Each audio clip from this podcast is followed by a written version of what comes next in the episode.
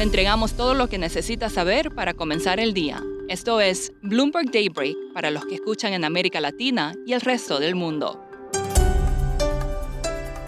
Buenos días y bienvenido a Daybreak en español. Es lunes 7 de noviembre de 2022. Soy Eduardo Thompson y estas son las noticias principales.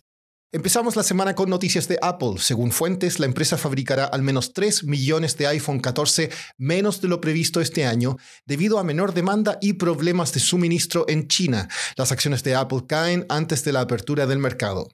Twitter contactó a docenas de ex empleados que fueron despedidos por error o que ahora se consideran esenciales. También retrasó el nuevo plan de suscripción mensual para las marcas de verificación hasta después de las elecciones de mañana en Estados Unidos. Mientras tanto, más empresas suspendieron su publicidad en la plataforma.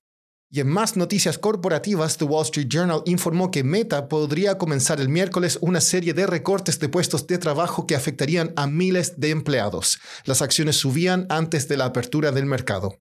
En China, los casos diarios de COVID alcanzaron ayer un máximo de seis meses, un día después de que Pekín anunciara la intención de mantener inquebrantablemente las restricciones. La inflación global puede estar cerca de tocar techo, pero aún puede mostrarse terco, dijo la directora gerente del FMI, Cristalina Georgieva. Es muy posible que estemos llegando a su punto máximo, pero los bancos centrales aún tendrán dificultades para llevarlo a un ritmo más aceptable, ya que la diversificación de las cadenas de suministro inevitablemente ejercerá una presión alcista sobre los precios.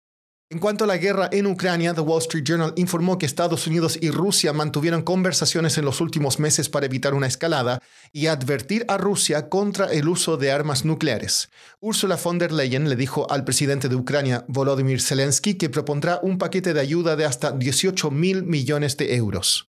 Esta semana tendremos datos de inflación en Estados Unidos el jueves y el indicador de expectativas de inflación de la Universidad de Michigan el viernes.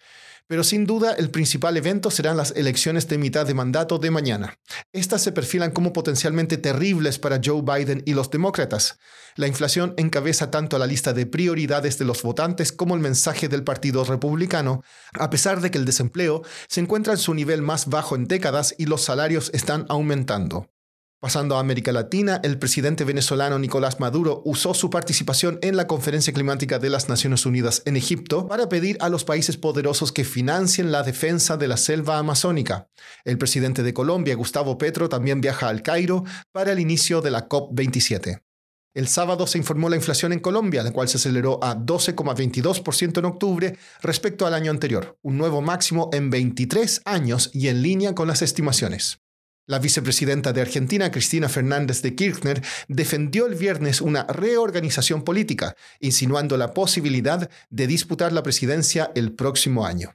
México está viendo un crecimiento en el influjo de migrantes temporales desde el norte. José Orozco, periodista de Bloomberg News en Ciudad de México, escribió un artículo al respecto la semana pasada y nos cuenta más. Eh, las cifras de México muestran que los ciudadanos de Estados Unidos están viniendo pues a, hacer algo de raíces aquí en México eh, a un nivel pues este, no conocido antes de la historia. Precisamente de enero a septiembre de 2022 subieron 85% los permisos de residencia temporal de estadounidenses comparando esas cifras con enero a septiembre de 2019. José, ¿Cuáles son eh, los motivos de estas mudanzas? En el mundo ahorita hay un boom en lo que llaman los nómadas digitales, los trabajadores a distancia, y a raíz de la pandemia precisamente, lo cual ha abierto pues las posibilidades de, cómo trabajar y desde dónde, eh, cosa que se está viendo en todo el mundo. Eh, hay países que están otorgando visas para nómadas digitales, lo cual en México se ha hablado, todavía no se ha implementado. Precisamente la semana pasada la alcaldesa, la jefa de gobierno de la Ciudad de México, Claudia Sheinbaum, eh, anunció una alianza con Airbnb y con el UNESCO para promocionar a la Ciudad de México como destino para estos trabajadores remotos. Y es una nueva modalidad de turismo, una mezcla de turismo y de trabajo que se está viendo en el mundo, de cual muchas ciudades quieren aprovecharse, aún con las implicaciones que puede haber para bienes y raíces, para la llamada gentrificación. O sea, hay muchos cálculos ahí respecto a el, el, el aporte económico que puede significar.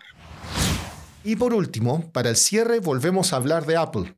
La empresa planea eliminar el Oye del comando Oye Siri de sus iPhones. Esto puede parecer menor, pero es un enorme desafío técnico en inteligencia artificial e ingeniería. Ojalá funcione. ¿Sí o no que decir oye es agotador? Eso es todo por hoy. Soy Eduardo Thompson. Gracias por escucharnos.